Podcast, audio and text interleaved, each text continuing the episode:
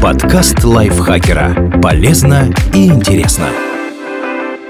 Всем привет! Вы слушаете подкаст лайфхакера. Короткие лекции о продуктивности, мотивации, отношениях, здоровье, обо всем, что делает вашу жизнь легче и проще. Меня зовут Михаил Вольнах, и сегодня я расскажу вам о 10 страшилках о здоровье, которыми нас пугали в детстве, и стоит ли в них верить.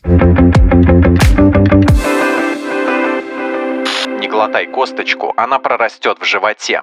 Там превратится в арбуз или в дерево и убьет тебя. Взрослому человеку понятно, что подобное невозможно, но для ребенка звучит жутко, и он может не на шутку распереживаться, если все-таки проглотит злосчастную косточку. Впрочем, у этой страшилки может быть рациональное объяснение. Ее придумали, чтобы уберечь детей от неприятных последствий. Большая плодовая косточка, например, абрикосовая или сливовая, может застрять в физиологическом сужении пищевода и вызвать непроходимость или травму, особенно у детей.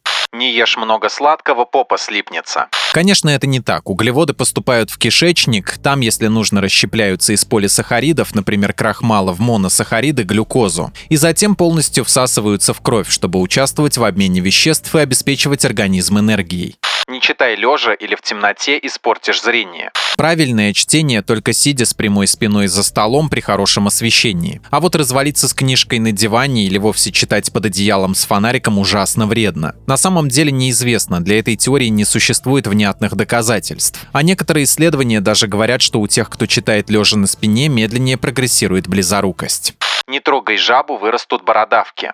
В детстве мы почему-то думали, что многочисленные бугорки на коже, которые отличают жабу от лягушки, это бородавки. И если их потрогать, у нас появятся такие же. Бородавки и правда заразны, но жабы тут совершенно ни при чем. Эти доброкачественные образования вызываются различными вирусами папилломы человека. Обзавестись такими можно при контакте с больным. А бугорки на теле жабы – это железы, которые выделяют особый секрет, призванный отпугнуть врагов. Получается, что механизм отлично работает. Людей жабьи бородавки точно отпугивают, хотя и не так так, как задумано природой.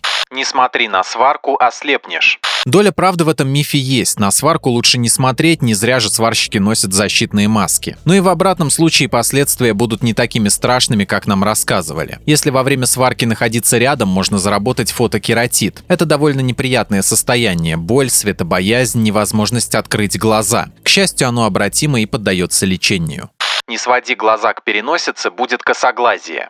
И еще одна страшилка из той же серии «Не кривляйся, иначе таким и останешься». Конечно, ни то, ни другое не является правдой. В течение дня люди часто сводят глаза к переносице, даже не замечая этого. Это называется конвергенцией, и она помогает нам фокусировать зрение. К тому же такое упражнение входит в комплекс гимнастики для глаз, которую рекомендуют офтальмологи. Не ешь семечки, будет аппендицит. Считалось, что воспаление червеобразного отростка возникает из-за того, что он забивается всяким мусором. Кожурой от семечек, косточками, несъедобными предметами вроде случайно проглоченных пуговиц и так далее. Отчасти это правда. Основная причина воспаления аппендикса – его закупорка и, как следствие, рост бактерий. Привести к этому могут, среди прочего, и народные предметы. Но куда вероятнее, что отросток воспалится из-за затвердевших каловых масс, увеличенных лимфоузлов, слизи, опухолей или гельминтов. Тем более, что семечки мы все же едим без кожуры, и они благополучно перевариваются в желудке и кишечнике. Не трогай иголку, она воткнется в кожу и по сосудам дойдет до сердца.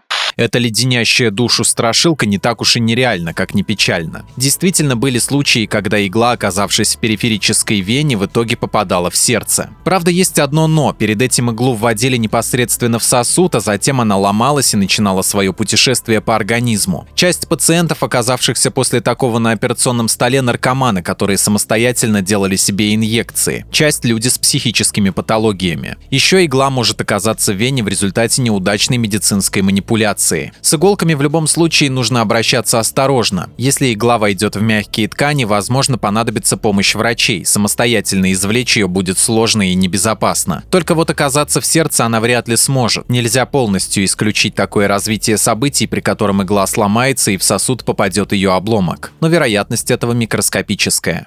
Не ходи без шапки, заработаешь менингит.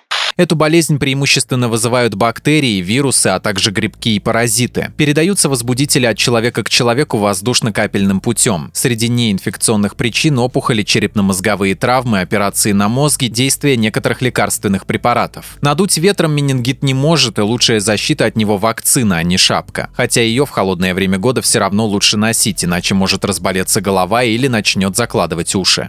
Не глотай жвачку, она останется в желудке на 7 лет. Жевательная резинка и правда не переваривается у нас в пищеварительном тракте, но благополучно выходит из него естественным путем. Задержаться в кишечнике она может единственным способом. Если вы проглотите слишком много жвачки, у вас уже есть запор, сформируется кишечная непроходимость. Такое иногда случается у детей.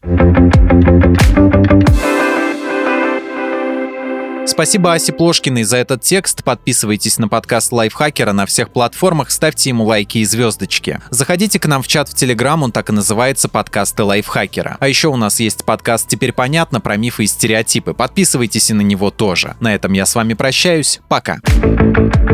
Подкаст Лайфхакера. Полезно и интересно.